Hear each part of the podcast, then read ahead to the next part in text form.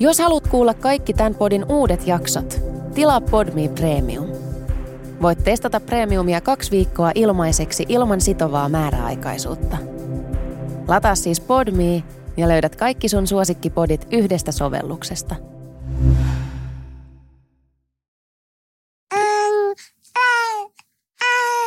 Tämä on Hei Baby. Tervetuloa mukaan. Hei ja moi Hei Babyn kuulijat ja hyvää uutta viikkoa. Meillä on tänään studiossa paitsi tyttäreni sekä Kirsikka, mutta myös Tuukka. Moi. Tuukka on tänään tullut tänne kertomaan synnytystarinan miehen näkökulmasta.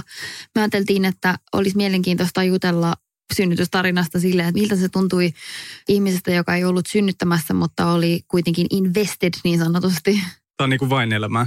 Niitä on Totta. Tuukan päivä. Niin. Tänään on Tuukan päivä. Ja jos joku hyppäsi tähän...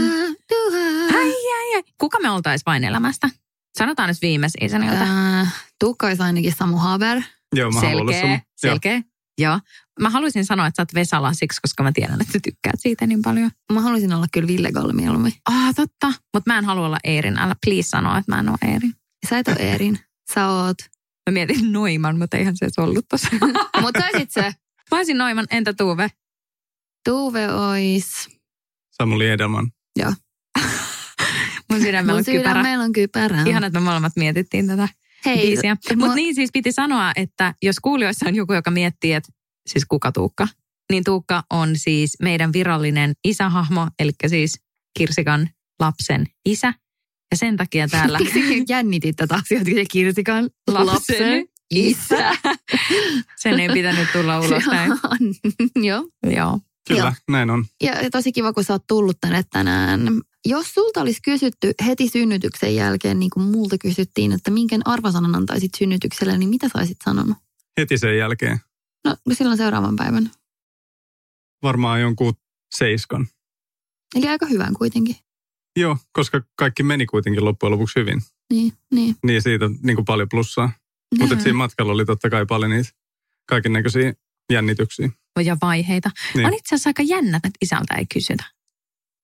No ehkä siinä ajatellaan sitä, että usein synnytyksen ja se, että miten se on mennyt, niin voi vaikuttaa sen äidin psyykkeeseen aika Niin. pitkällisesti. Niin. Ja sitten toisaalta ehkä isän ei samalla tavalla. Mutta ainoa, mitä mä mietin, siis tämä nyt menee vähän off-roadille, mutta tästä meidän kanavassa puhutaan paljon, koska me ollaan kerrottu avoimesti meidän synnytyksistä ne on ollut tosi erilaiset. Ja tosi moni puhuu siitä, ihan tällaiset ammattilaiset, että se synnytyskokemus vaikuttaa tosi paljon siihen toipumiseen. Niin periaatteessa, jos synnytys olisi isän vinkkelistä kauhean vaikka traumaattinen kokemus. Esimerkiksi mä just itse asiassa puhuin mun miehen kanssa mun synnytyksestä ja se oli silleen, että no olihan se aika hurja juttu. niin jollain tavalla mä haluan ajatella, että se, että jos mun kokemus oli se, että Aa, se oli kivaa ja mun mies olisi sillä, että se oli aivan järkytys, niin kyllähän sekin voisi ehkä heijastella siihen, että miten sitten se lapsivuoden aika toimii. Ihan, Ihan vaan tämmöinen villi, villi idea. Totta se Ja on. varmasti jatkoa varten kanssa, jos ajattelee, että tekisi jatkossa lisää lapsia, niin voihan se vaikuttaa siihen sitten, että kuinka paljon niin kuin jännittää vaikka sitä synnytystä sit uudestaan tai sitä, että mitä siellä voi käydä. Nimenomaan. Se on totta, se on niin, totta. että ihan ohimenevänä, vaikka se ei sinänsä aiheuttaisi toimenpiteitä, niin se Niin. ehkä altistaisi myös isän ajattelemaan sitä kokemusta. Mutta jos me aloitetaan siitä, että muistatko sun niinku tunnelmia ja ajatuksia siitä, että miten sä niinku suhtauduit synnyttämään menemiseen ennen kuin se oli tapahtunut? Jännittikö se sua? Miten sä olit valmistautunut? Jännitti paljon. Ja sitten musta tuntuu, että mä olin valmistautunut tosi hyvin ja ajatellut monelta kantilta sitä asiaa, mitä saattaisi tapahtua.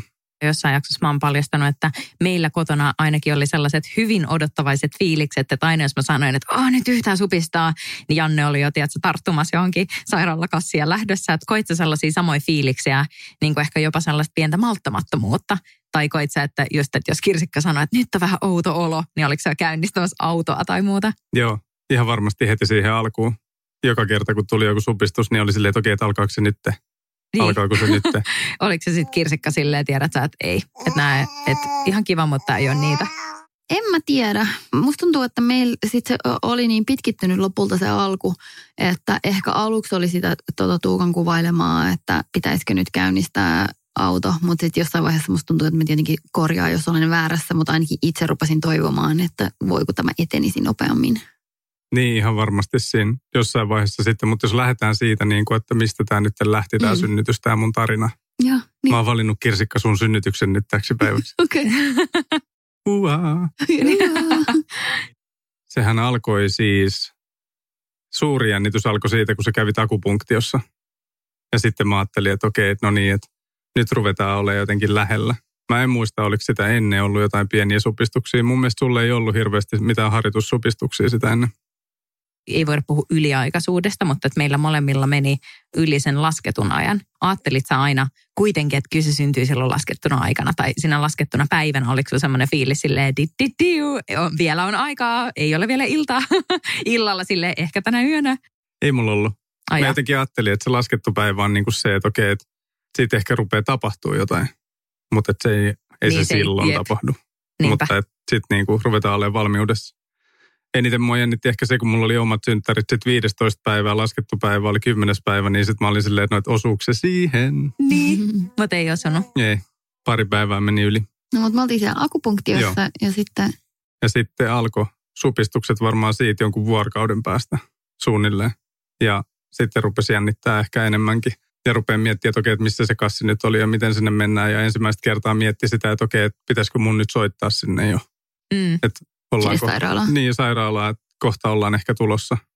Ja sehän siinä on just jännää, kun ei tiedä yhtään, että kuinka paljon on vaikka auennut tai mitään siitä. Että tietää vaan, että niitä supistuksia tulee ja sunkin tapauksessa ne näytti siinä vaiheessa tosi kivuliailta. Tai Mm. mm. semmoiselta aika niin kuin, että voimakkailta. niin toi on mielenkiintoista silleen, että sustahan ei tunnu miltään. Niin. Niin Miltä miltä se se tuntuu, tuntuu? Niin. kun ei tunnu miltään? No taas se sama semmoinen vähän avuttomuuden tunne. Että kun ei pysty oikein tekemään mitään se eteen. Mm. Että voi antaa jonkun, en mä muista, jonkun puolikkaan panadolin tai jonkun Joo.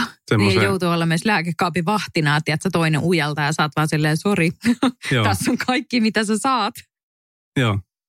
Ja just sit se, kun se kuitenkin kesti joku kaksi vuorokautta, sitten ne supistelut siinä, niin taas kerran se silleen, että kun siinä oltiin valvottu sitten kaksi vuorokautta, niin se oli, rupesi olemaan tosi rankkaa ja siinä vaiheessa varsinkin katsoa, kun toinen on sitten niin kuin silleen, ei pysty nukkuu ollenkaan. Ja mähän olisin voinut nukkua. Mm. Väsytti tosi paljon ja olisin hyvin voinut nukahtaa, mutta sitten että kun toinen on koko ajan silleen, että ai, ai, nyt tulee, niin sitten tulee semmoinen fiilis, että pitää vahtiin niin kuin leirinuotiolla Kyllä. että kaikki on hyvin. Ja sitten mä olinkin hereillä sen about koko yön, ootin, että aamu tulee aina ja sitten musta tuntuu, että silloin mä pystyn jotenkin torkkuu sitten pikkasen. Mutta silloin öisin mä luin New York Timesin politiikkauutisia. Vain pitääksesi itsesi hereillä. Joo, ja keitin kahvia joskus kahdelta kolmelta työllä silleen. Nyt sitten jossain kynttilän valossa siellä luin niitä uutisia ja koitin tehdä jotain rauhoittavaa ilmapiiriä. Koit sä silleen, että sun piti niinku tietoisesti pitää itsesi rauhallisena tai ainakin niinku olla lietsomatta mitään paniikkia tai muuta sellaista niinku näyttää sitä jännitystä, koska jotenkin omissa ajatuksissa on ehkä silleen, että et, et jos isä alkaisi hepuloimaan, niin se on kyllä, sitten on kyllä niin kuin, tiedätkö, piru irti. Että koit sä silleen, että okei Tuukka, että kun sä siellä keittelit yöllä kahvia, että olit sä silleen, okei nyt rauhassa, ei ole mitään hätää. Että siinä vasta, kohtaa, kun tulee paniikki, niin sä oot siinäkin silleen, että hymyile vaan, hymyile vaan. niin, siinä vaiheessa ei tullut paniikkiä vielä, se tuli vasta myöhemmin sitten siellä itse niin kuin synnytys synnytyksessä. Ehkä, Joo. tai niin kuin, en mä nyt sano paniikki, mutta semmoinen tosi kova jännitystila. Joo. Mutta tuossa vaiheessa niin ei mua jännittänyt niin hirveästi. Se oli enemmän sitä, niin kuin, että mitä mä voisin tehdä, että sulla olisi hyvä olla. Ja jotenkin, että meneekö tämä nyt jotenkin eteenpäin, kun ei millään ne supistukset tiheentynyt niin hirveästi, että sitten oli niitä taukoja. Joo. Se, siinä vaiheessa tuntui just, että se ei mene eteenpäin. Ei mene eteenpäin. sua? Kyllä, joo, siinä mielessä, että kun mä tiesin, että taas on tulossa yksi yö ja mun pitää koittaa pysyä jotenkin hereillä, tai mä halusin pysyä hereillä, niin joo, oli turhauttavaa. Sä sanoit tuosta, että koittaa luoda tämmöistä niinku rauhoittavaa tunnelmaa, niin mitkä oli sun mielestä hyviä keinoja tehdä sitä? paijata ja jotenkin pitää vaan silleen hyvänä. Ja sitten vaan semmoinen ympäristö, sitä kynttilän valoa ja semmoista, että, että olisi jotenkin sellainen kotoisassa pesässä Niin. tunnelma ja hyvä olla, missä pystyy sitten tekemään semmoisen niin kuin oman synnytys alkaa, niin semmoisen niin kuin synnytysalueen. Ja aluksihan se olikin todella ihanaa, koska mehän ei voitu siinä vaiheessa vielä tietää, että tämä tulee pitkittymään. Mm. Ja mä itse asiassa muistan itsekin, että se oli tosi ihana se kynttilän valo ja just, että siellä oli tosi sellaista cozy ja lämmin ja se ajatus siitä, että kohta se synnytys todellakin alkaa, eikä silleen jatkui ikuisesti. Niin se, se oli todella ihana, ihana tunnelma. Mitä sitten tapahtui? No sitten mä soitin jossain vaiheessa sairaalaan ja oli tosi vaikea koittaa selittää sinne. No totta kai se alkoi sillä, että okei, että mikä mun nimi on ja mistä on kyse ja kuka olisi. Mä sanoin, että, että kohta ehkä ollaan tulossa sinne. Ja sitten ne rupesi kyselemään, että no minkälainen on vaimon tila ja sitä ja tätä näin ja kuinka tiheesti supistukset tulee. Ja sitten se menee jossain vaiheessa niin vaikeaksi, että en mä osaa kuvailla sun tilaa. Minkä takia sä soitit? Tai että oliko teille niin sovittu, että näin tehdään vai oliko Kirsikalla niin, niin huono olo vai? No mun mielestä siinä vaiheessa meni silleen, että ne oli niin voimakkaita. Kyllä sä pystyit keskittyä, mutta ei se olisi, kyllä sä sitten puhuitkin niiden kanssa. Mä annoin sen puhelimen sulle. Mutta se oli jotenkin jo ehkä siinä vaiheessa vähän semmoista roolin ottamista sitä synnytystä ajatellen. Että mä hoidan niin kuin tätä näin, että sä voisit keskittyä tähän näin. Tämä on tosi hyvä. Mutta siinä alussa ehkä tuli myös vähän semmoinen niin kuin ärsyttävä fiilis siitä, koska mä en voi hoitaa sitä juttua niin kuin niin. ihan loppuun asti. Mä en voi kertoa, että kuinka voimakkaita ne on. Niin, eikä kukaan tiedä sitten niin. kuitenkaan, miten se menee ja muuta. Ja sitten ylipäätään se, kun ekan kerran tuollaistakin soittaa, niin että sä tyyliin tiedät, mitä ne tulee kysymään siellä. Ja no just niin, tällaista. silleen mulla oli ylhäällä kaikki screenshotit ihan kaikesta, että mihin numeroon pitää soittaa ja milloin. Ja sitten mä siinä öiseen aikaa, aina kun niitä supistuksia tuli, niin mehän kellotettiin niitä koko ajan silleen, että oli sekuntikello siinä vieressä ottamassa niitä semmoisia timeläppejä, että tietäisi kuinka usein niitä tulee tälle ja sitten se oli tosi turhauttavaa, kun sitten tuli joku pitkä tauko silleen, että nyt ei ole tullut johonkin puoleen tuntiin mitään. Oliko teillä mitään sellaista sijaistoimintaa, paitsi kynttilän valossa hyggeily tai muuta. Että meillä esimerkiksi silloin, kun me odotettiin, että kierrokset lähtee kasvamaan, niin me tykitettiin se uusi tuotantokausi Stranger Thingsia, mikä oli siinä mielessä loistava, että se oli niin kauhistuttava, että jotenkin se pisti ajatukset jossain muualla – niin sitten en mä tiedä rentouttiko se vai ei, mutta kuitenkin ei koko ajan niin kuin kelannut sille malttamattomana. Sen ensimmäisen just tuon kahden päivän ajan, niin ne päivät oli jees. Me käytiin jossain kävelyllä silloin ja puutarhoissa ja tämmöistä näin ja pieniä kävelyitä. Mutta mm. sitten se yöaika oli semmoista, että eihän siinä, niinku, siinä koitti, että kirsikka olisi saanut nukuttua mahdollisimman paljon, että saisi levättyä jotenkin sitä synnytystä varten. Ja sitten musta tuntui tärkeältä, että jotenkin koittaa mahdollistaa sitä lepäämistä me siinä yöllä sitten katsottu hirveästi leffoja tai telkkariin. Ei. no mitä sitten, kun tuli tämä legendaarinen aamu, kun mekin siellä naisten klinikalla sitten törmättiin? Korjaa, jos on väärässä, mutta me taidettiin käydä siellä sitä ennen kerran. Joo. Joo. Me lähdettiin silloin maanantai-aamuna käymään. Joo. Mulla ei ole siis mitään haju päivistä, että alkoiko perjantaina vai milloin mä olin muutenkin kesälomalla siinä vaiheessa, niin mä olin jo hukannut päivät. Että mä tiedän vaan silleen vähän niin kuin ajanjaksollisesti, että mm. mitä on tapahtunut. No mutta kerro vaan. Niin sitten mentiin sinne ekan kerran. Ne otti sisään, päästiin siihen, se oli uudella puolella siellä synnytyslaitoksella. Ja se oli mun mielestä tosi kiva se synnytyshuone. Se oli tosi freessi ja kaikkea kivaa. Mä olin jotenkin siitä tosi iloinen silleen, että ah, että tämähän on raikas. Ja sitten mä saman tien etin ne pistokkeet, mihin sai jotkut musalaitteet kiinni ja sitten vähän sitä niin kuin rauhoittavaa musaa sieltä päälle ja tälleen näin. Että heti kun tulee silleen, että tehdäänkö sisätutkimus ja sitten on silleen, että no niin, nyt tämä alkaa. Koit sä, että isälle kerrottiin tarpeeksi sitä kulkua tai koit sä silleen, että, että sut otettiin siihen mukaan? Että sä olit siinä niin kuin ihan yhtä läsnä vai olit silleen, että sä nyt oot tämä DJ ja statisti?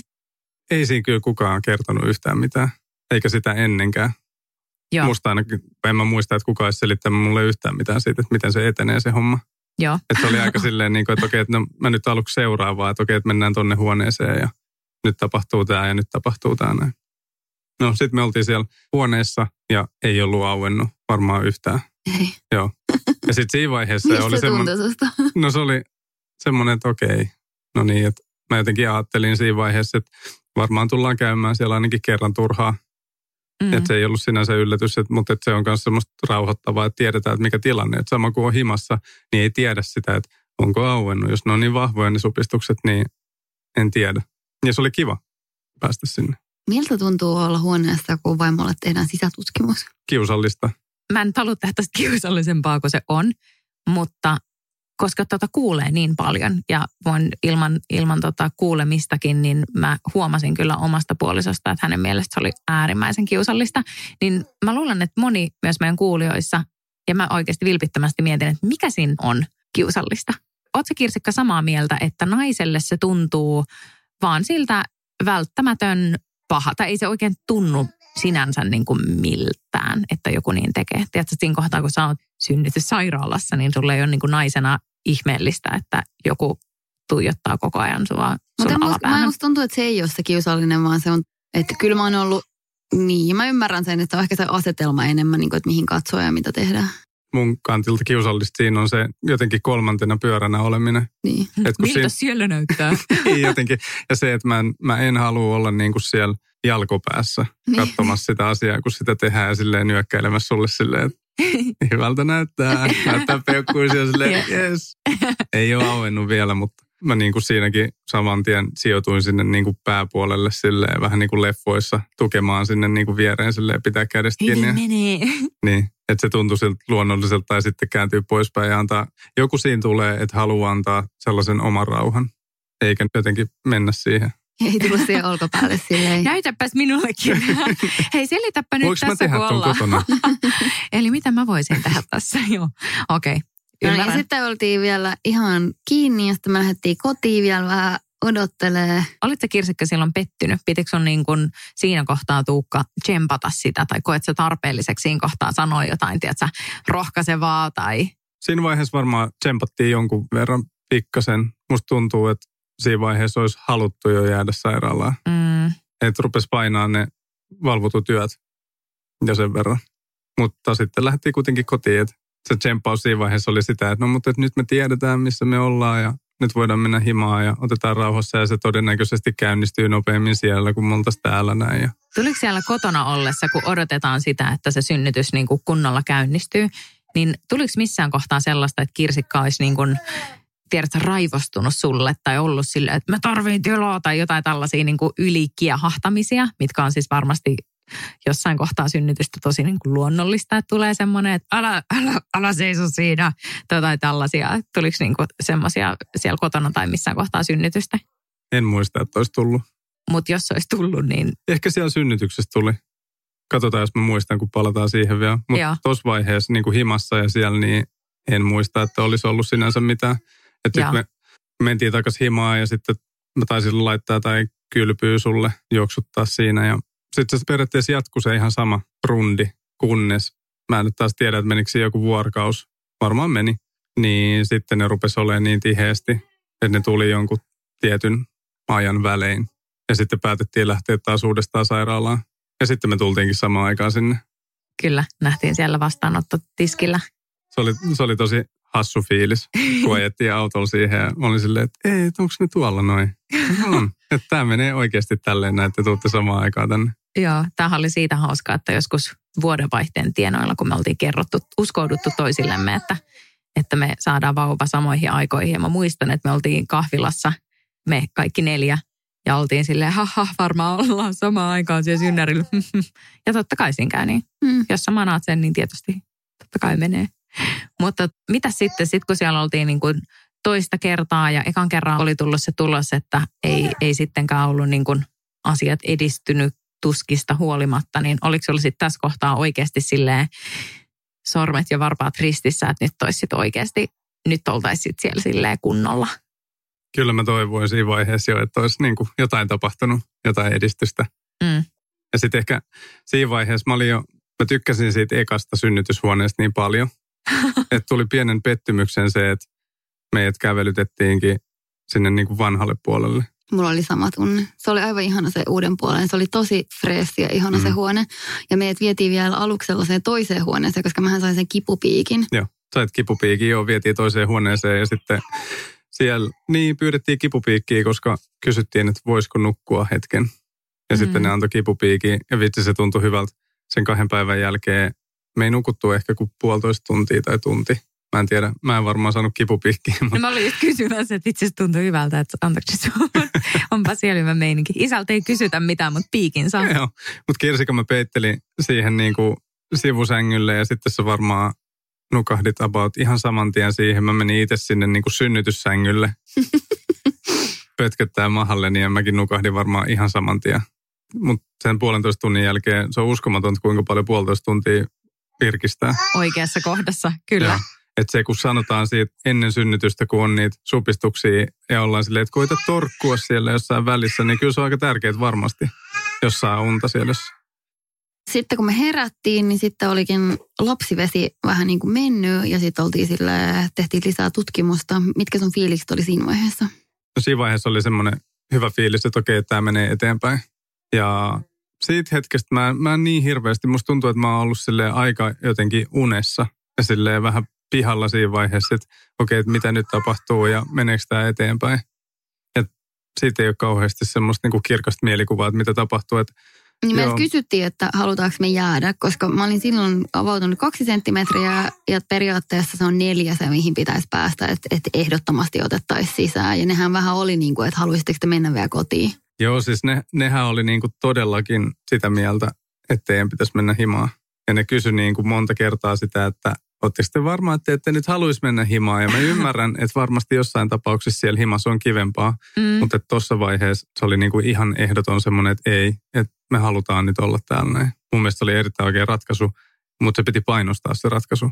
Että jos meiltä olisi oltu silleen, niin kuin, että ei, että kyllä me jäädään nyt tänne näin, niin olisi kyllä ollut silleen, että menkää kotiin. Se oli varmasti teillä aika hyvä, että, että sähän toimit, eikö vaan aika niin kuin alusta loppuun sellaisena niin kuin puhemiehenä ja hoidit siellä henkilökunnan kanssa niin kuin tota, että mä voin itse kuvitella, että siinä kohtaa, jos synnytys pitkittyisi ja muuta, että se, että sit sä alat vielä ymmärtää henkilökunnan hienovaraiset vihjeet ja ikään kuin sanoa vastaan tai niin kuin vaatia asioita, niin se voi olla tosi hyvä puolisona ottaa sitä roolia.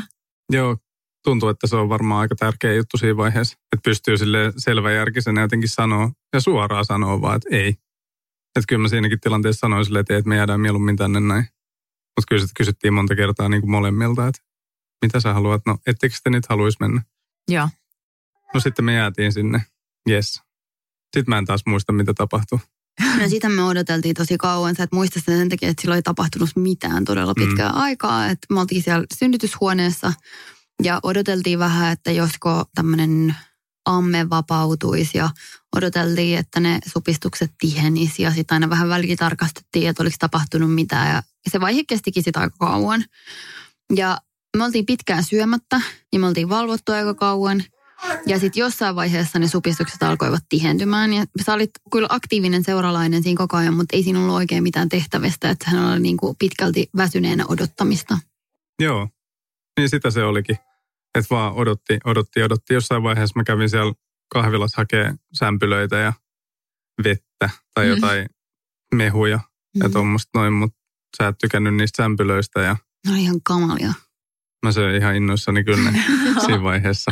Mä muistan, että ne oli niin kuivia. Mä muistan tuntuu, että mä olin tosi nestehukkainen. Että kun mm. mä olin niin kauan ollut siinä, niin mä muistan, että se kuiva leipä oli mun ihan kamalaa. Viimeinen niitti. Sitten tapahtui joku semmoinen, että ne rupes ne supistukset ehkä voimistumaan. Joo. Sitten siinä vaiheessa. Ja siinä vaiheessa tuntui myös, että mä en oikein voi lähteä sieltä mihinkään enää. Että siinä vaiheessa se tuntuu, että nyt se alkaa jotenkin oikeasti. Että mm. nyt tapahtuu jotain. Koetko sä tuossa kohtaa sitten, tai tuossa kun se niin kun asiat eteni ja ei edennyt, niin otettiinko siinä kohtaa enemmän sit huomioon siinä, että kerrottiin, että nyt supistukset voimistu, vai koet sä, että sun piti itse olla aika niin kuin skarppina tilanteen tasalla tai jopa kysellä itse juttuja vai miltä se tuntuu? Musta tuntuu, että piti kysellä itse juttuja ja jotenkin koittaa myös vähän silleen ihan vaan virkistyksenkin takia selvittää asioita vähän, että kun siellä on ne monitorit, missä menee sitä käyrää, mä en tiedä miksi sitä kutsutaan, mutta sitä käyräksi käyrä, niin. vauvan käyrää, niin jotenkin koittaa viihdyttää itteensä siinä katsomalla sitä käyrää ja koittamalla tulkita sitä, että mitäköhän se tarkoittaa. Ja sitten musta tuntuu, että välillä siinä näkyy muista huoneista käyrää kanssa. Sitten mä ajattelin, että onkohan joku noista Vivianin. mutta ei lukenut nimiä missään, mutta mä oon ihan varma, että siinä oli muista huoneista. Siellä oli varmaan meidän käyrä tapissa. Siinä oli sellainen kohta, kun jossain vaiheessa oli aika kivuliasta ja sitten mä olin toivonut, että mä mahdollisimman pitkään pärjäisin ilman mitään tämmöisiä niin kuin voimakkaita kivunlievityksiä. Niin oliko sulla siihen mitään sellaista, että, että sä ajattelit siitä jotain? Että oliko sulla joku mielipide siitä, että pitäisikö mun ottaa lääkityksiä tai ei ottaa lääkityksiä? Tai... Ja olit saattanut etukäteen selvää niistä, että mitä vaihtoehtoja on tai niiden plussia ja miinuksia. Olin mä lukenut niistä, että mitä ne tarkoittaa, ne kaikki eri piikit. Me oltiin yhdessä luettu niistä. Että kyllä mä olin siitä perillä. Mutta joo, siinä vaiheessa, kun sitä kivun lievitystä, niin musta tuntuu, että ennen, ennen sitä niin kuin kivun lievityksen antamista, niin siinä oli tämmöinen ajanjakso, missä ne supistukset alkoi voimistumaan Ja sitten me ruvettiin kokeilemaan kaikkea vielä, mikä ei ole suoraa piikkiä johonkin. Vai siinä vaiheessa tuli se guasha-kampa ja sitten oli se TENS-laite ja sitä säädettiin ja otettiin pois ja laitettiin takaisin, koska mä en muista, että kävikö välillä jossain suihkussa. Varmaan kävit jo. Niin silloin se otettiin aina pois ja sitten muistan se aina, kun mä otin sitä TENS-laitetta pois, niin ne jäi mun jotenkin käsiin kiinni ne jutut ja sitten mä sain sitä sähköiskua aina silleen, että Ja sitten mä en ikinä oppinut, se tuli ihan joka kerta. Päätin kestää sen vaan. No se guasha-kampa, se nyt tuntuu, että se ei toiminut ollenkaan. Musta tuntuu, että me vaan sen hoitaja kätilön kanssa runnottiin sun selkä siinä. Se näytti jotenkin niin punertavalta ja tuntui siltä, että se ei niinku auta yhtään mitään siinä tilanteessa. Ei se kyllä auttanutkaan. Niin. Mutta ajattelit se Kirsikka silloin, tai että oliko sulla semmoinen hyvä fiilis siitä, että Tuukka niin kuin oikeasti ainakin tarinan perusteella niin kuin melko aktiivisesti, tai niin kuin, että aika hands on osallistu siihen niin kuin kaikkeen sen tekemiseen, että tuntuuko se susta niin kuin kivalta? Se tuntui tosi kivalta ja sitten oli, kun se oli niin pitkä aika, niin sitten se oli myös kiva, että oli seuraa. Et musta tuntuu, että just kun se odottaminen, että toki oli niin kuin kipujakin, mutta olihan se myös aika tylsää. Tosi tylsää. Ja sitten kun se tilanne on kuitenkin se, että pitää olla seuraa, mm. tai että mä haluan olla seuraa sulle, niin se ei ole silleen, että mä selaan puhelinta. Niin, niin, niin. Tai Että teen jotain niin. muuta, vaan että mä jotenkin koitan keskustella, vaikka sä et pysty keskustelemaan. Ja koitan jotenkin vaan viihdyttää Mm. sit höpöttelemällä tai omia juttuja tai koittamalla jotain huumoria pitää yllä, että se tuntuisi vähän niin kuin kevyemmältä se koko fiilis. Mutta sitten tuossa vaiheessa tuli semmoinen rytmi siihen, että kun niitä supistuksia tuli, niin sitten aina kun se tuli, niin sitten me tiedettiin vähän mitä tehdään, että silloin mä rupesin aina hieroa sun selkää, painelee ja tällaista näin. Ja silloin tuli ehkä niitä semmoisia kohtia, kun tuli pientä käskytystä, että nyt, nyt hierot. Mä muistan, että jotenkin mä muistan, että mä sanoin, että sun pitää hieroa silleen, että sä haluisit hieroa, Joo. eikä silleen, että sä jotenkin niin kuin vaan teet sitä vähän silleen sen takia, että sun täytyy. Saattoi olla just näin. Mutta vielä mä palaan tuohon, että oliko sulla joku mielipide siihen kivunlievitykseen? Että oliko sulla joku sellainen, olit sä ajatellut, niin kuin, että, että sä toivoisit, että mä ottain, varsinkin sitten jossain vaiheessa, kun ne kivut alkoi niin nousee, niin ennen kuin sitä otettiin lopulta, niin oliko sulla joku mielipide siihen? Ehkä se oli se toivomus siitä semmoisesta luonnollisesta synnytyksestä, mikä oli se Mm. niin kuin lähtökohta sille asialle. Ja sitten kun mä en pysty tuntee sun kipuja tai tuntemuksia, niin mä en myöskään, en mä osaa oikein sanoa siihen kivun kestoon Mm. niin hirveästi. Niin mä en myöskään osannut ottaa kantaa siihen, että milloin sä tarvit oikeasti sen, kun mä olin kattonut kolme vuorokautta sitä kärsimystä jo. Ja varmasti vaikein, mikä on niin kuin itsellekin vaikein, että vaikka sä koet sitä tilannetta, niin se on tosi vaikea hahmottaa sitä, että mikä on ne sun maksimit. Että missä kohtaa tulee se, niin kuin tiedät että nyt oikeasti on pakko saada jotain. Että, että synnytys toki on varmasti monelle sellainen kokemus, että ne silleen, että mikä on sun rajat, niin ne venyy aika moneen kertaan silleen, että kuinka paljon sä pystyt sietämään ja kuinka paljon sä pystyt kestää. Mutta se on varmasti niin kuin vaikea vieressä olevana jotenkin ajatella, että kuinka paljon vielä että missä kohtaa pitäisi itse sitten vaikka nostaa käsi pystyyn alla silleen, että ei. Niinpä. Ihan niin kuin suoraan vastatakseni siihen kysymykseen, niin aluksi joo, oli semmoinen niin kuin, että jostain syystä toivoa, että niitä kivunlievityksiä ei tarvitsisi ottaa. Ihan vaan sen takia, mitä me oltiin keskusteltu ennen synnytystä ja mi- mitä me oltiin puhuttu siitä ja minkälaista me toivottaisiin. Niin ihan siitä syystä niin jotenkin halus vielä pysyä niistä ehkä silleen loitolla. Mm. Mutta samaan aikaan se tuntuu niinku tosi typerältä tällä hetkellä ajatella sitä, että on jotenkin ollut sitä mieltä, että kun siinä on kolme vuorokautta ollut sellaista jo niinku kipua ja kaikkea, niin kyllä ihan silleen saman tien vaan piikkii sinne niin ja homma käyntiin. Mä oletan, että ehkä se sunkin toivomus liittyy siihen, että me oltiin unelmoitu tietyn tyyppisestä hyvin voimaannuttavasta synnytyksessä, missä Mm. sä voisit olla aktiivinen kumppani ja mä olisin aktiivinen synnyttäjä ja sitten me fiilisteltiin sitä, että miten voimaannuttaja ja ihana kokemus se voisi olla. Joo, ja ehkä se just tekee sen niinku ilmapiirin sit siihen, kun sen tajuu, että ei pysty olemaan voimaannuttava, vaan että itse asiassa aika haavoittuvainen ja heikko siinä tilanteessa.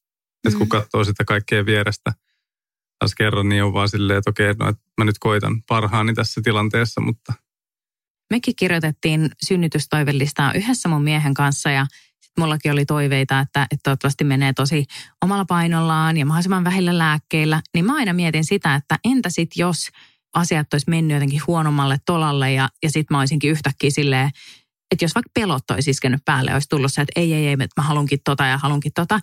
Miltä se tuntui puolisona, että jos tietää, että on tällaisia toiveita ja sitten toinen, jos olisi pyytänytkin eri asioita, että tuleeko sulla silloin semmoinen fiilis, että sille, hei, no mutta entäs, mites nyt nämä... Ja mä pyysinkin. Niin, että tiedätkö, tuleeko semmoinen fiilis, että pitääkö sun tsemppaa toista silleen, sä varmasti tiedät, mitä sä haluut, vai se, että hei, sä haluat tämän luomusynnytyksen. Saat sä kiinni, mitä mä Joo. yritän selittää?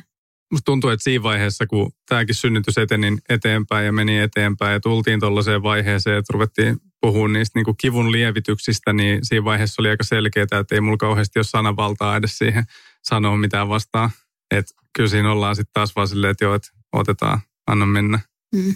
Ja huomatkaa, mä sanoin, että otetaan. Se on niin kuin silti yhteinen jotenkin kokemus se koko meininki, että mä ainakin käsittelin sen semmoisen, että tämä niin kuin tapahtuu meille. No sitten otettiin kivunlievitystä. Yes. Ja sitten alkoi tapahtumaan. Sitten alkoi tapahtumaan. Eli silloin annettiin sitten... Ensin tuli spinaali. Spinaalipuudutus, joo. Ja mitäs sen aikana tehtiin sulle?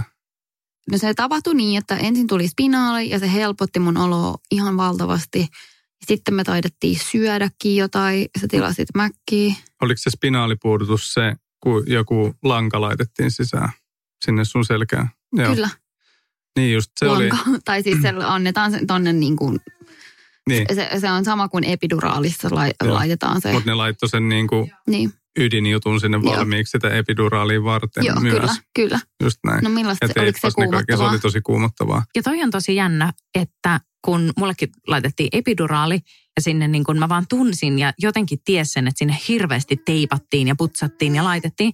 Mutta mulla ei ole aavistustakaan, että miltä se näyttää tai tällaista. Toikin kun sä sanoit, että laitettiin joku lanka, niin mä oon vaan silleen, niin mikä? mitä? Joo. Niin kerro niin se siitä. oli joku semmoinen niin tosi ison näköinen sydeemi, mikä jotenkin tungettiin sinne sisään ja teipattiin johonkin. tai siis se mun näkökulmasta se oli tosi semmoista niin kuin, että en itse tykkää semmoisista asioista. en haluaisi, että kukaan laittaa mun selkäytimeen mitään. Mulla on jotenkin semmoinen kammo. Mm. Niin kyllä se, se oli ensimmäinen sellainen vaihe, että en mä sano, että heikotti jalkoja, mutta halusin katsoa muualle pidin silloin kädestä kiinni ja tälleen koitin rauhoitella samaan aikaan, mutta se oli ensimmäinen kohta, missä itse piti pysyä taas jotenkin mukana. Että semmoinen tuukka sun olkapäällä oli silleen, että nyt. Joo, nyt get your shit together. Joo, että se aistii pelon. Joo, niin että se haistaa sen. Se yep. haistaa sen. Joo, se oli ensimmäinen vähän semmoinen jännittävä niin kohta. Sitten ne teippaili sitä teippiä kaikkialle ja sitten helpotti paljon kivut. Mm. Ja se oli tosi sinänsä iso helpotus mullekin, kun ei tarvinnut seurata sivusta vaan sitä tilannetta. Mm. Ja sen jälkeen me alettiin odottamaan, mä sain oksitosiiniä, että ne supistukset olisi lähteneet sieltä nopeammin käynnistymään. Ja jos joku ei vaikka ole kuunnellut sitä synnytystarinaa mun näkökulmasta, niin siinä on selitetty jo kaikki, mitä tapahtuu, niin tätä ei tarvitse mitenkään jännittää, mutta meillä oli niin lyhyt napanuora, että vauva ei oikein koskaan päässyt laskeutumaan sieltä ja se oli sitten lopulta se syy, minkä takia se synnytys ei oikein edennyt, niin sitä piti vauhdittaa. Sitä syytä, miksi piti vauhdittaa, niin silloin vielä tiedetty, mutta mulla annettiin oksitosiiniin ja sitten lopulta annettiin epiduraalikin. Ja silloin kun se spinaali annettiin, niin silloin ei vielä ollut päätetty jatkosta – mutta sitten kun se annetaan, niin sen jälkeen pitää päättää, että haluaako myös epiduraalin vai ei. Ja sitten tämä meidän yhteinen toiveemme siitä voimaanottavasta synnytyksestä niin meni. Joo, se karisi pois siinä vaiheessa. Mitkä sun fiilikset oli siitä? Ja... Se oli semmoista irtipäästämisen aikaa kaikista niistä ennakkoajatuksista ja luuloista ja kaikista, mitä oli aiemmin ajatellut, että miten se voisi mennä ja miten toivoisi sen menevän. Ja siinä vaiheessa oli enemmän herran hallussa, että mitä nyt tapahtuu.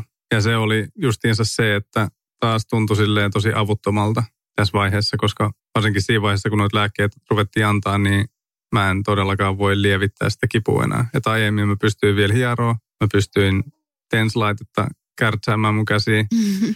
Tekee kaikkea sitä, mutta sitten ei voi nyt tehdä enää yhtään mitään muuta kuin istua vierellä.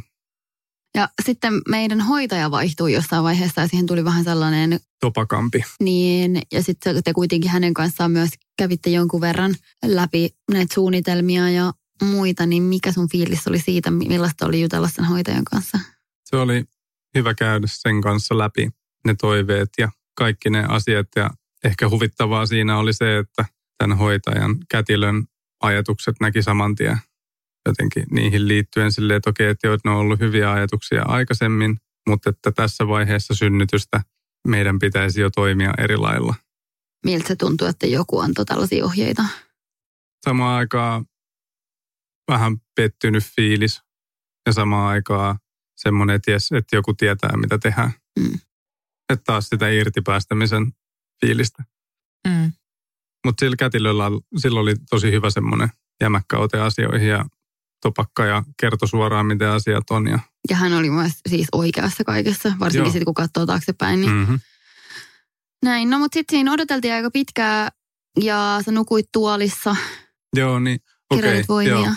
Siinä vaiheessa se meni sitten siihen, että oli annettu kaikki nämä spinaalit ja epiduraalit ja sitten se tärisit siinä sängyllä, koska se epiduraali aiheutti sen, että sä tärisit. Niin sekin oli jo jollain tapaa vähän semmoista jännittävää seurata sivusta sitä tärinää. Niin. Ja laitettiin katedri, mitä sä siitä ajattelit? No se oli mun mä- henkilökohtainen low point, mä inhosin sitä kaikista eniten. Siitä mä en ajatellut yhtään mitään. Se niin kuin ei jotenkin siinä vaiheessa tuntunut enää yhtään miltään mun näkökulmasta. Mun mielestä se katedri oli kaikista nöyryyttävin hetki koko siinä synnytyksessä. Jotenkin se, että miten se laitettiin, kun ne nostaa sen sun koiven ylös ja siellä on kaksi ihmistä siellä sun haaroissa ja joka paikassa oli letkua ja Se oli ehkä se, koska mä en edes tiedä, miten se laitettiin sinne. Mä olin silloin niin kuin taas siellä pääpäädyssä, vaan silleen katoi varmaan johonkin seinään tai oli vaan silleen taputteli johonkin olkapäälle, että hyvin menee. Siinä kohtaa, kun synnytys kuitenkin tuossa oli jo aika monta niin kuin steppiä ja, ja muuta, niin tuliko sitten siinä kohtaa vähän semmoinen turtuminen siihen, että jos silloin ekoi kertoja, kun tehtiin joku sisätutkimus, niin oli vähän silleen, öö, minne mä katon, niin olitko tuossa kohtaa jo silleen, juu. Ei, musta tuntuu, että se lisääntyi vielä enemmän vaan siinä, koska mitä enemmän niitä putkiloita ja johtoja ja piuhoja ja teippejä ja kaikkia laitettiin, niin sitä enemmän epämukavalta se näytti. Ja rupesi Niin. tuntuu, niin sitä enemmän kasvoi semmoinen empatia jotenkin sitä kohtaa, että jos itse olisi siinä ja mulla olisi kaiken näköistä letkuja ja piuhaa, niin ei se mukava fiilis ole. Totta. Mutta että tuossa vaiheessa, joo, se rupesi käymään aika jännittäväksi siinä vaiheessa vähän huolestuttavaksi osittain sen kannalta, kun se oli kestänyt niin kauan. Ja sitten siinä vaiheessa, justiinsa kun se oksitosiinipiikki annettiin yksi, niin siinä tuli se aikalaskuri sitten. Että kello oli siinä vaiheessa 11 yöllä. Nyt me oltiin oltu niin kuin paikan päällä jo joku neljä, kauan. 14 tuntia varmaan siinä huoneessa. Ja sitten ties silleen, että okei, että nyt meillä on tästä 11 viiteen asti aamulla. Niin, Et- antoiko ne tämmöisen, mä en muista ne tämmöistä. antoi semmoisen aikahaarukan, että siinä, siinä välillä tai viimeistään sitten niin synnytys on pakko olla niin kuin, että sitten on aikaraja tummessa. Ja siitä kun ne lapsivedet on tullut, niin oli aikaa se 24 tuntia. Ja multahan puhkastiin siis se kalvo mm. sitten siellä jossain vaiheessa myös. Joo. Kaikki nuo vaiheet menee vähän sekaisin, koska se alkoi olemaan semmoista. Se helpotti siinä vaiheessa, kun sai jonkun selkeän aikamäärän. Mm. että okei, että nyt pitää tapahtua jotain. Sitten rupesi myös vähän huolestuttaa se, että koska asiat ei mennyt eteenpäin, että okei, että tämä ei mene taas eteenpäin. Mm. Pelkäsitte koskaan, että vaikka sille lapselle käy jotain? Pelkäsin, varsinkin siinä loppupuolella. Sitten, sitten siinä loppupuolella se meni ihan hirveäksi se meininki. Niin, Et no, toi, niin kuin yön aikana se oli vielä sellaista, että okei, että siitä, ne kävi aina välillä katsomassa sitä käyrää.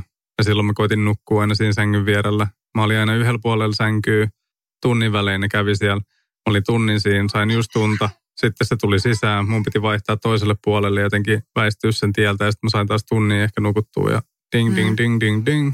Näin se meni sinne aamuun asti. Ja sitten mitään ei ollut vieläkään tapahtunut. Ja sitten rupesi no huolettaa. oli mitään tapahtunut, mutta ei ollut tarpeeksi tapahtunut. Ehkä jonkun sentin verran.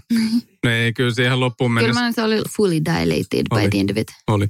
Oletteko te ilmoittanut lähipiirille tai muille silloin, kun lähdettiin vähän synnyttelee ja tälleen näin, että oliko se sitten, oliko sinulla myös tämmöinen niin viestintäpäällikön rooli siellä menossa, että, että tuliko jotain kyselyä tai olitteko te sitten vaan kaikessa hiljaisuudessa tätä toimitusta tekemässä? Oli. Mä laitoin joillekin viestiä, ketkä kyseli, mutta en mä kyllä mitenkään live-striimannut sieltä ihmisille, että nyt tapahtuu tätä ja tätä näin. Ja kyllä niitä kyselyitä tuli, mitä enemmän siinä kesti, niin sitä enemmän tuli Just silleen, näin. että onko kaikki hyvin siellä. Ja sitten on silleen, että mä en jaksa vastaa, koska mä en itsekään tiedä, onko kaikki hyvin täällä. Sitä mä just mietin, että se voi olla niin kuin tosi semmoinen, Niin, en mä tiedä mitä vastata. Niin. Sille, että joo, että just on laitettu katetri sisään ja niin, niin, niin että mitä se sitten kuitenkaan Niin, kertoo myöskään niin. niin. Niin kuin kysyjälle. No sitten kun tuli se suositus siitä, että nyt lähdetään sektioon tai että se on seuraava asia, mitä tehdään, jos asiat ei niin sanotusti etene, niin mitä sä siitä ajattelit? No se tuntui taas seuraavalta isommalta pettymykseltä siinä paikan päällä. Sä olit ihan niin kuin pettynyt. Olin. Joo. Joo. Ja näytit sä sitä pettymystä tai oliko, oliko jälleen niin kuin pikkutuukka olkapäällä, joka on vaan silleen, että nyt padon ne tunteet? En mä tiedä näytinkö mä sen. Musta tuntuu, että siinä vaiheessa oli taas niin väsynyt ja oli vaan silleen, että okei, että mitä tulee, niin tulee. Et, mutta oli pettymys, mutta se johtui jotenkin, siinä tapahtui niin monta asiaa siinä ihan loppupuolella, että siinä vaiheessa se lääkäri tuli jo sinne kehiin ja katteli huolestuneesti niitä käyriä. Ja joo, aikaisemmin oltiin puhuttu siitä, että jos ei asiat etene, niin sitten se on sektio. Oli, mutta et siinä vaiheessa jollain tasolla toivo vielä sitä, että, että se synnytys tapahtuisi. Että ei tarvitse mennä sinne, koska mä olin lukenut myös sektioista, että siitä on, kestää pidempään palautua. Ja, Mm. Että ei sinänsä tietenkään mikään huono vaihtoehto, mutta Mm. vähän rankempi vaihtoehto. Ja sitten, sitten kun me päästiin sinne ihan niin kuin viiteen, kuuteen aamulla ja se lääkäri tuli sisään ja rupesi olemaan tosi huolestunut. Kun Kirsikka oli menossa vessaan, sä nousit sängystä ja silloin vauvan se käyrä ja sykkeet. Ne kaikki tipahti sieltä sadasta neljästä kymmenestä tai missä ne olikaan. Niin ne tipahti sieltä 34. Niin siinä vaiheessa rupesi pelottaa aika paljon jo, että mitä tapahtuu. Ja sitten musta tuntuu, että ne toimii jotenkin ihan liian hitaasti silleen, että sä olit vielä seisoilta ja siinä käyrät tippuu, mä olin silleen, no laittakaa se nyt takas sinne, tietysti pään sisällä silleen, niin kuin, että takas siihen, missä oltiin äsken, että älkää hajottako tätä juttua nyt. Ja siinä vaiheessa, kun se lääkäri sitten rupesi puhua siitä, että hän on huolissaan käyristä, Mm. niin totta kai sitä, Sä olit silleen, sitä mä oon koko ajan sanonut. Siinä vaiheessa rupeaa huolettaa tosi paljon. Sitten lääkäri oli huolissaan ja oli sitä mieltä, että Joo, ne keskusteli siinä sen kätilön kanssa, että mitä pitäisi tehdä. Ja kätilö oli siinä vaiheessa vielä, jos voi sanoa, niin meidän puolella. Tai tälleen, että kunnioitti meidän toiveita vielä jotenkin ja ymmärsi, mitä sä haluat synnytykseltä ja tälleen. Ja kysy, keskusteli lääkärin kanssa, että onko vaihtoehtoja vielä. Että tarviiko sektiota tai voidaanko vielä odottaa. Ja lääkäri rupesi olemaan sitä mieltä, että nyt ei ootella kyllä. mitä mieltä olet siitä? No, totta kai se jännitys rupesi nousee vielä enemmän. Koska mä muistan itse ajatelleeni, että mä olin ehkä kans vähän sille kykenemätön enää niin kuitenkin puhumaan mitään järkevää, mutta muistan ajatelleeni, että, että mä olin kiitollinen siitä sen kätilön tuesta, mutta myös mä olin silleen, että älä nyt Herra Jumala enää niin kuin ajattele, että täällä on mitään tekemistä sen mun alkuperäisen toimeen kanssa. Ja mä niin kuin jo toivoin sitä sektiota. Että mä olin silleen, että hei, tämä suunnitelma on nyt vedetty vessasta alas, että let's move on. Ja mä muistan vaan, että kun se lääkäri alkoi puhua sektiosta, niin mä olin silleen, että hyvä, että, niin kuin, että joku ratkaisu.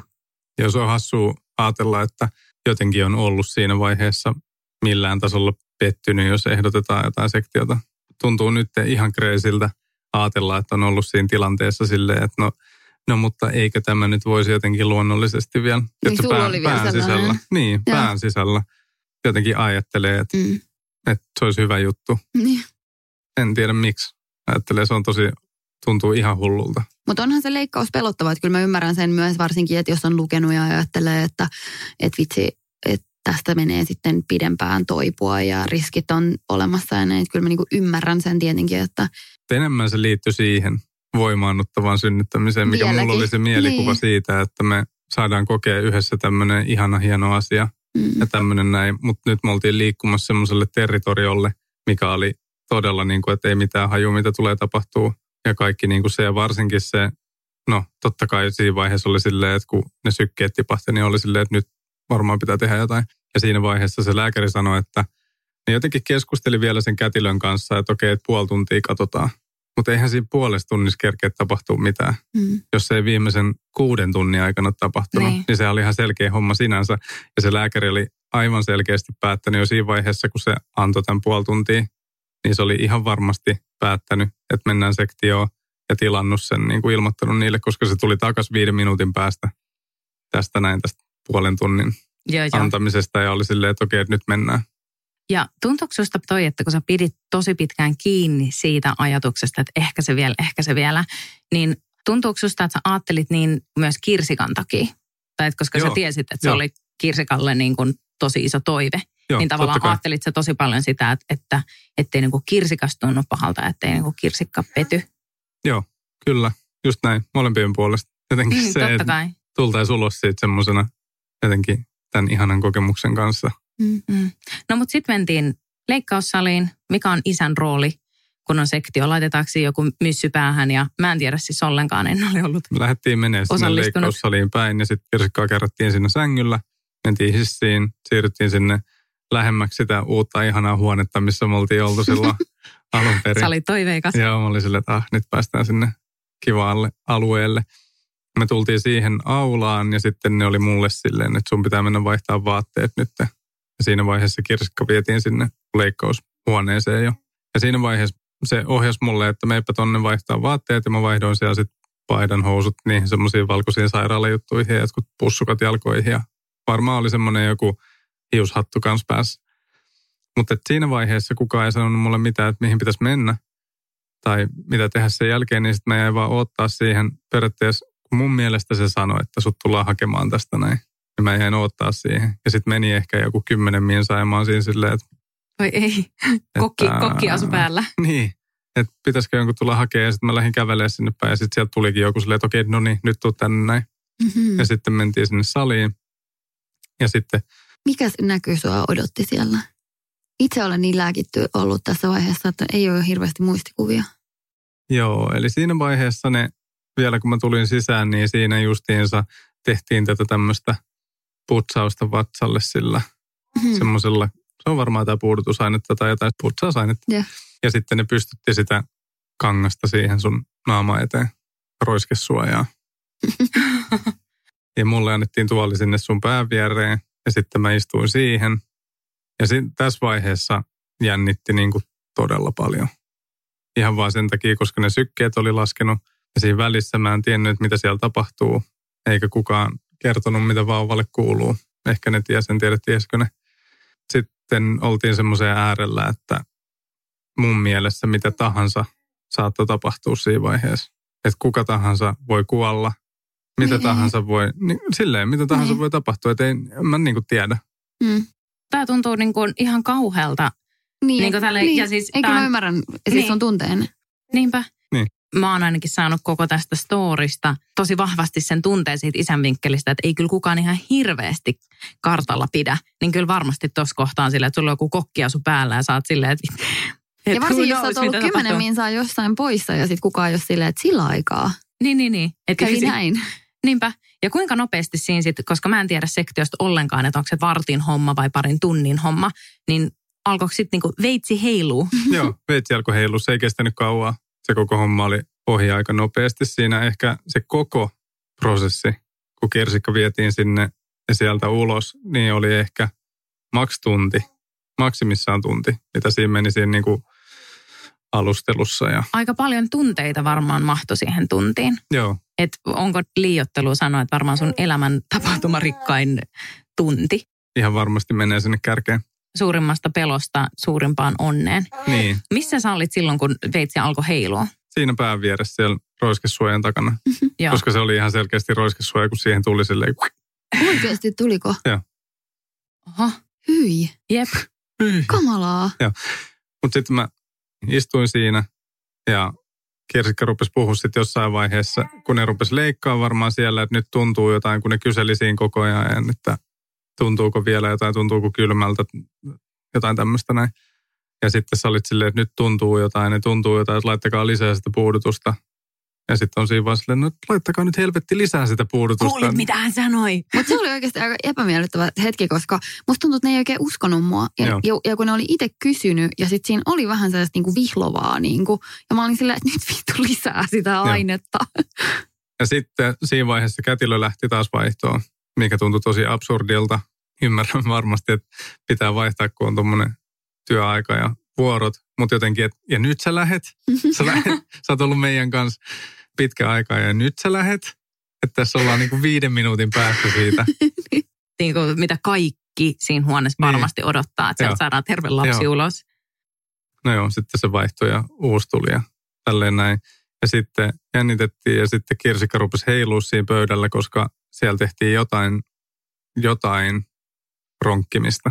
mä en tiedä mitä siellä tapahtui siellä toisella puolella, mutta ihan sellaista kunnon heiluntaa sivulta toiselle. Niin kun ne kaivaa sen lapsen ulos sieltä, niin, niin siinä heiluu. Ja mä en tiedä, tekeekö ne sitten jotain tämmöistä, vähän niin kuin simuloi sitä synnytystä, mikä alati, että tulisi, että sitä niin kuin ja sitä jotenkin, kolhitaan. Niin, vähän kolhitaan jotenkin puserretaan sieltä ulos, en tiedä. Mutta jotain tällaista kaikkea tapahtui. Sitten tuli hiljaisuus, mikä oli pelottavin hetki kaikesta, kun se niin kuin loppui se heiluttelu. Heilunta, joo. Ja sitten oli vaan ihan hiljasta. Ja sitten kuulu vauvahuudot. Ja se oli niin kuin ihan paras. Se oli tosi absurdi hetki, kun kuului ne semmoiset mikä oli se? ihan täysin. Ja minäkin sitten itketään. Mutta mikä, mikä oli se niin kuin tunne? Se oli, mitenköhän sitä kuvaili, se oli ehkä elämän semmoinen maagisin hetki, mitä on kokenut semmoisesta, se kaikki pelko ja mitä siinä ajatteli, että voisi tapahtua, niin se lähti ja se pelko siitä, että se vauva kuoli, se oli niin kuin päällimmäinen pelko mulla, että se ei selviä jotenkin siitä hengissä. Niin sitten tommoset kaikki niin kuin riisutaan pois mielestä ja tuntuu, että kaikki menikin hyvin, niin semmoinen tunne, että tästä selvittiin ja siellä on joku ihana tyyppi siellä toisella puolella. Näytettiinkö sitä heti? Joo, ne oli sitten heti silleen, sieltä nostettiin siihen sivupöydälle Morris. Ja sitten tämä uusi kätilö oli silleen, että haluaako isä tulla katsomaan vauvaa. Ja sitten mä olin silleen, että, että voin, mä, voin mä tulla. no, no mikä jottei. Mutta kun siinä oli tämä tilanne silleen, että koska rakastan kirsikkaa paljon ja ollut siellä pöydällä, kokenut tämän kaiken. Me ollaan oltu tällä niin reissulla joku neljä päivää varmaan siinä vaiheessa kaiken kaikkiaan tuossa synnytysmeiningissä. Niin siinä oli myös päällimmäisenä silleen, että pärjääkö sä nyt, että voiko me jättää sut tähän näin. En mä sitä kysynyt, mutta ajattelin. Ja sitten mä olin puoli välissä noussut siitä tuolista, siirtynyt sinne kohti lähemmästä sivupöytää ja sitten puolivälissä silleen, että menkö takas, menkö vauvaan. Sitten mä koittaa jotenkin kädellä silleen kurottaa, että mä oon tässä näin. Mutta sitten mennä katsoa vauvaa. Kyllä mä menin katsoa sitten vauvaa. Se oli varmasti oikea päätös. Ja mitä Kirsikka siinä kohtaa, niin kun, oliko se niin tajuisi? Todella rakkaata, että kuunteleminen. Mä oon täällä mutta oliko hän tajuissa siinä, että, niinku, että muistatko, kun tällä sanottiin, tai niin näit sä, kun Tuukka meni sinne katsoa sitä Muistan, ja itse asiassa se oli mun mielestä inhottavaa. tai silleen, että mä, mä, muistan, että totta kai sä menet katsoa sitä vauvaa. Hmm. Mutta siinä vaiheessa musta tuntui, että kaikki lähti menee. Mä olin siellä tämän, tämän niin roiskesuojan takana, ja sitten musta tuntuu, että kaikki hoitajat ja kaikki, jotka oli ollut siinä mun pään lähellä, niin yhtäkkiä meni pois ja sitten Tuukka meni pois ja mä oon silleen, älkää jättäkö. Kun musta tuntui ihan samalta ihan vaan sen takia, että se tunne oli se, että ne lääkärit oli silleen, että okei, nyt me ollaan saavutettu tämä, tämän tavoite. projektin tavoite ja tärkein saavutus. Mm. Ja toi ja lätkä, lätkäkassi niin. on jätetty tuonne. Niin. niin. Sitten toi sporttibagi yep. on tuolla pöydällä. Joo, ja sitten mä menin sinne sivupöydälle ja siinä vaiheessa ne oli silleen, että ei kannata ehkä katsoa tuonne oikealle päin. Tämä oli tämä rapukävelyvaihe, kun mä menin sitten sit sivuttaen silleen selkä kirsikkaan päin. En halunnut nähdä sitä kaikkea. Avattua mahaa. Ja miltä, niin. se, miltä se vauva näytti? Kuvaile meille, millainen oli ihan vasta syntynyt lähtökassista nostettu pikkumorris. Semmoinen, siinä vaiheessa, mä en tiedä oliko ne putsannut jotain, jotain mutta oli tosi puhtonen, ihan semmoinen sinipuna, semmoinen pikku alienikin, niin oli semmoinen alien pää, semmoinen tosi suippupää, johtuen siitä, että oli ollut siellä synnytyskanavassa niin pitkään. Vähän jumissa. Niin, vähän jumissa. Huusko se koko ajan? Joo, tosi kova huutaa. Mutta se tuntui tosi ihanalta siinä vaiheessa. Oli vaan silleen, että huuda, anna mennä. Miten sä sait koskea siihen ekan kerran? Mm, se annettiin saman tien jotenkin, meni johonkin liinaan siinä tai johonkin lämpö tämmöiseen liinaan varmaankin. Ja kyllä se annettiin siinä vaiheessa jo hetkeksi syliin. Mutta sitten se taidettiin ottaa jotenkin pois ja sitten se kätilö kysyi, että haluaako äiti ottaa syliin. Ja siinä vaiheessa mä ajattelin, että miten helvetissä voi ottaa sen syliin. Niin. Et kun sieltä näkyy vaan silleen, se on talking head siellä pöydällä se roiskeläppä siinä edessä. Mihin että mitä, laitetaanko se huiviksi siihen? Niin, että laitetaanko se takas sinne. niin. Että millä sä pidät. Ja sitten Kirsikka olikin silleen, että en mä nyt ehkä oikein pysty pitää sitä tässä näin. Joo. Ja se olisi tuntunutkin tosi oudolta. No sitten mut pyydettiin vauvan kanssa siitä eteenpäin. Kirsikka jäi sinne parsittavaksi. Ja tuossa vaiheessa toi oli siis kestänyt kaiken kaikkiaan puoli tuntia toi homma. Että se itse, se leikkausosio ja se, niin se oli joku 15 minuuttia varmaan. Tosi nopea toiminta. Jotenkin ajattelin ainakin. No sitten me mentiin sinne lämpiöön Morriksen kanssa. Tämän kätilö kanto sinne, niin mä menin perässä, sipsuttelin mun kokkivaatteessa sinne. Ja sitten me mentiin saman tien siihen punnitsemaan. Morris laitettiin siihen pöydälle ja sitten siinä mitattiin painoa kaikkea tätä. Ja sitten kätilö oli silleen, että nyt mitataan lämpö ja se otti sen kuumemittarin. Ja mä ajattelin, että okei, että noit mitataan ehkä sitä korvasta tai suusta tai jostain. Mutta sitten se nostikin ne jalat ja iski sen semmoisen 10 senttisen mittarin sinne pyllyyn. Sitten mä ajattelin silleen, että miten se voi edes mennä sinne, että kun se on niin pieni, että se menee, tiedätkö, kaulaa asti varmaan se mittari. En mä tiedä mihin asti. Lämmöt oli kunnossa, kaikki oli hienosti. Mitä pisteetyksiä siinä nyt saikaan, niin kaikki oli täydet pisteet syntymästä ja sitten hetki sen jälkeen. Ja sitten oli tosi hyvä olla jo siinä vaiheessa. Sitten oli semmoinen niin huojentunut olo ja samalla rupesi taas painaa se väsymys, kun oli ollut toi Andreana liini piikki siinä välissä, niin sitten sen jälkeen rupesi tulla aika sellainen rankka fiilis. Ja koit sä, että sä sait tässä kohtaa tarpeeksi tietoa kirsikan voinnista tai että mitä tapahtuu seuraavaksi tai että koska milloin äiti tulee jostain ja muuta. Että sä olit siinä niin kuin kaksin Morrisin kanssa, niin sanoiko se sille, että mitä tapahtuu sitten seuraavaksi? Itse piti kysellä kyllä. Ja se kätilö oli siinä aika hyvin läsnä ja sinänsä opasti ja kertoi aina sille, että mitä nyt tehdään, että nyt isä ottaa syliin ja isä tekee tätä näin ja mm. tälleen näin kertoi vähän niin kuin, että mitä mun nyt pitää tehdä. Ja sitten kirsikka tuotiin sinne sisään heräämöön ja siinä vaiheessa olit ihan pihalla vielä, mutta oli tosi kiva nähdä.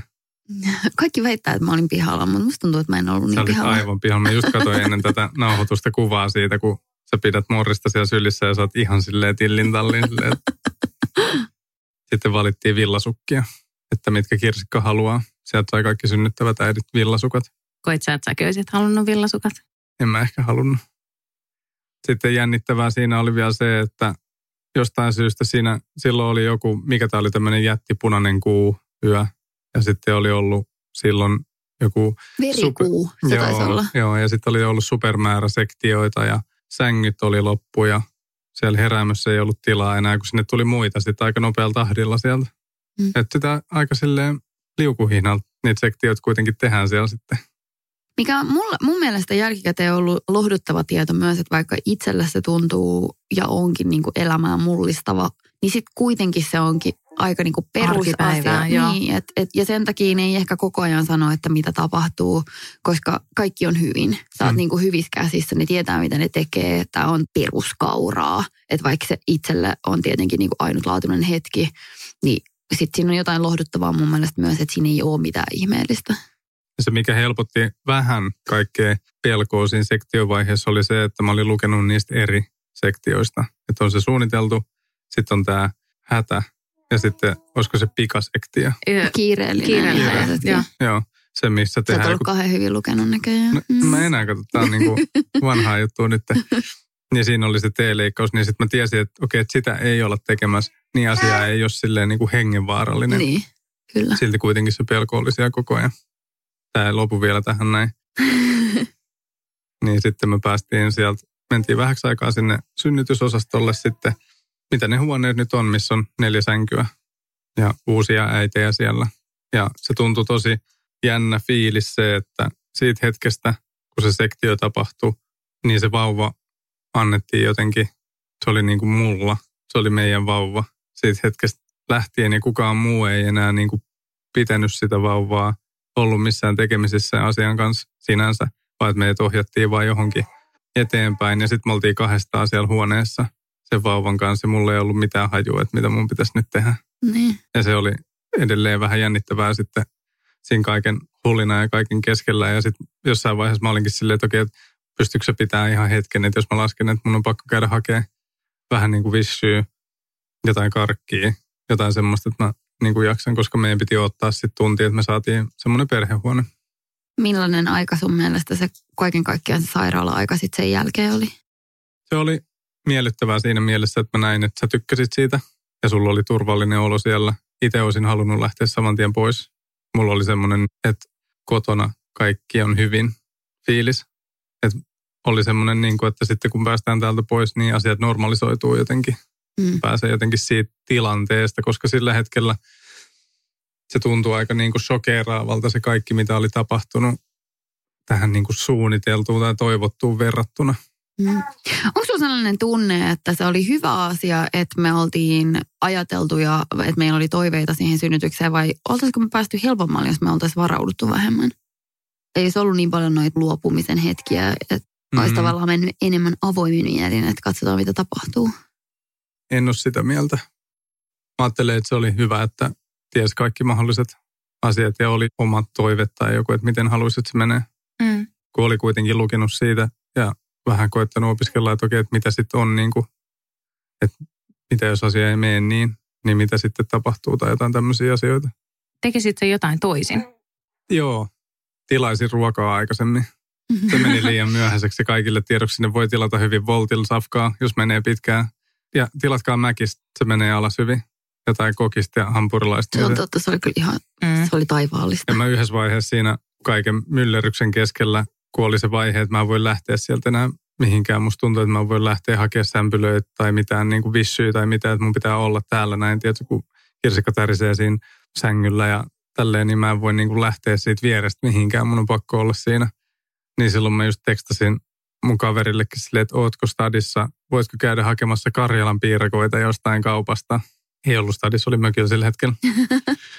Mutta mä koitin kaikki tämmöisiä keinoja silleen, miten saada, kun sitten oli silleen, niin kuin, että no, mitä mä sitten tilaan sinne safkaa tai kiinalaista tai taikkuu ja ei niitä jaksa niin kuin syödä silleen, että mikä on mm-hmm. helppoa. Ja sitten onneksi mä löysin, että mäkin sain. Mä oon miettinyt tota jälkikäteen, että oltaisikohan me voitu saada niin kuin jotain syötävää sieltä sairaalasta, jos me oltaisiin pyydetty jotain. Ne tarjosi sulle. Nehän toi sulle sämpylöitä, mutta niillä oli vaan niitä sämpylöitä. Mutta olisitko sä voinut niin kuin esimerkiksi tuossa tilanteessa pyytää jotakin? No, mutta en mä halunnut niitä sämpylöitä enää. Okay. Mä olin syönyt niitä siinä vaiheessa varmaan kuusi.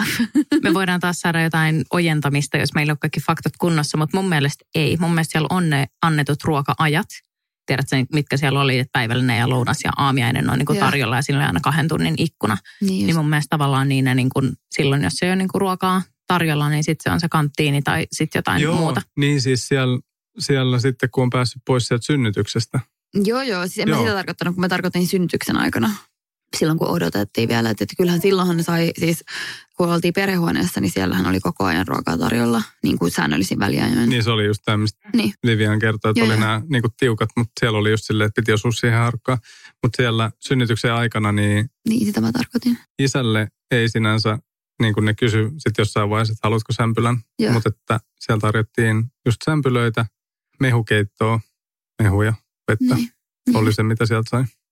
No mutta sitten jos loppuun semmoinen päätetään oikein positiiviseen, niin mikä oli jotenkin se fiilis sitten, kun kotiuduttiin sitten vihdoin sieltä sairaasta? Monta päivää? Te olitte viisi päivää? Ei, me oltiin kolme ja puoli päivää. Okei. Okay. Oltiin sen sairaalan tavoitteen verran siellä. Siellä on semmoinen taulu, niin. missä lukee, että sektioista koitetaan kotiuttaa tässä ajassa. Ja te menitte oppikirjamaisesti. No, mikä oli sitten nousitte yhtäkkiä autoon sille, että vihdoin kaikki on ohi. Ei mennyt ihan niin kuin suunniteltiin, mutta lopputulos oli erinomainen. Mikä oli fiilis sitten kantaa oma lapsi? Mulla oli tosi hyvä fiilis siinä vaiheessa, kun lähdettiin sieltä kukkapuskien ja kaikkien kanssa kohti autoa ja jotenkin tuntuu, että jes. Tosi helpottunut olo oli itsellä ainakin, kun pääsi sieltä. Mm-hmm. Mutta siellä vielä se tilanne, kun oltiin siellä se kolme päivää ja jotain, niin se oli vähän semmoista jännää aikaa siinä mielessä, että mä tiesin, että Kirsikalle ei ollut kaikki kuitenkaan niin kuin ihan silleen fantsusti. että oli semmoisia niin kuin vähän sekalaisia tunteita ja sä et halunnut oikein ajatella sitä, mitä oli tapahtunut.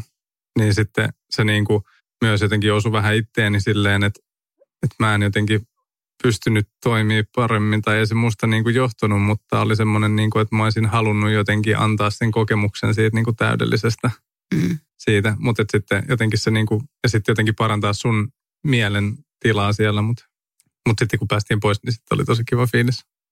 Oli kesä ja kotiin tuli ehjä vauva ja kaikki meni lopulta tosi hyvin kyllä.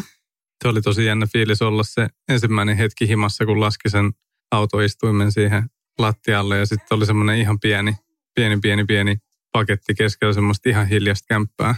niin. Ja sitten niin sit sä tiedät sen, että siinä on sun niin loppuelämän eka päivä. Joo. Etenkin, että mikään ei ole enää sama. Joo. Ja se koti ei ole enää sama. Se on totta, mä oon miettinyt viime aikoina, että tuntuu vähän kuin olisi kaksi elämää. Että toinen niin kuin ennen vauvaa ja sitten toinen sen jälkeen. kiitos Tuukka, kun sä tulit kertomaan, että miltä tuntui olla mun synnytyksessä mukana. Kiitos, että sain kertoa. Kiitos tosi paljon ja mahtavaa. Katsotaan, että mihin saadaan seuraavaksi sitten sun ihania ajatuksia tällä matkalla. Se on niin virkistävää kuulla näistä. Musta tuntuu jotenkin, että mä ajattelen omastakin synnytyksestä heti eri lailla. Mm-mm. Että vaikka totta kai ne, tiedät, että on sun kokemuksia ja sun tunteita, mutta just, että ei sitä edes ajattele siinä kaikessa tohinnassa, että miltä se kumppanista tuntuu. Ei, mä, mäkään en ole miettinyt sitä niin paljon, että on, on mielenkiintoista kuulla. Ja sitten mun mielestä on mielenkiintoista, että isä antaa numero seitsemän ja sitten kuitenkin on noin paljon kaikki dramaattisia juttuja. Mä en, mä en tiedä, mitä mä ajattelen siitä, mutta se on mun mielestä mielenkiintoista. Ai ja taas mä ajattelin silleen, että seitsemän on näin paljon positiivista. Niin, mutta tämähän on niinku, kauneus on katsojan silmässä. Kyllä. Menisit, menisitkö uudelleen? Synnyttämään. Mm. Menisin. Ei jäänyt mitään no bad feelings. Hyvä. Se on Hyvä. varmasti kuitenkin pääasia, että se On ei ja jää, nythän mä oon niinku yhtä Niin kokemusta rikkaampana. Nyt mä taas tietäisin enemmän. Niin. Ja mäkin haluan sanoa, että mullakaan ei ole siitä enää mitään. Että se tuntui silloin niin kuin järkyttävältä ja näin, mutta nyt tuntuu jo oikein hyvältä.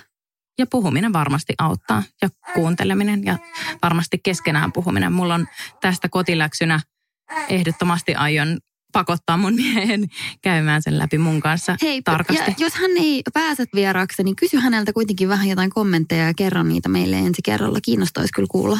Mä lupaan. Palataan siihen. Hei, kiitos Tuukka tosi paljon ja palataan taas ensi, Ensi viikolla. kerralla. Moi.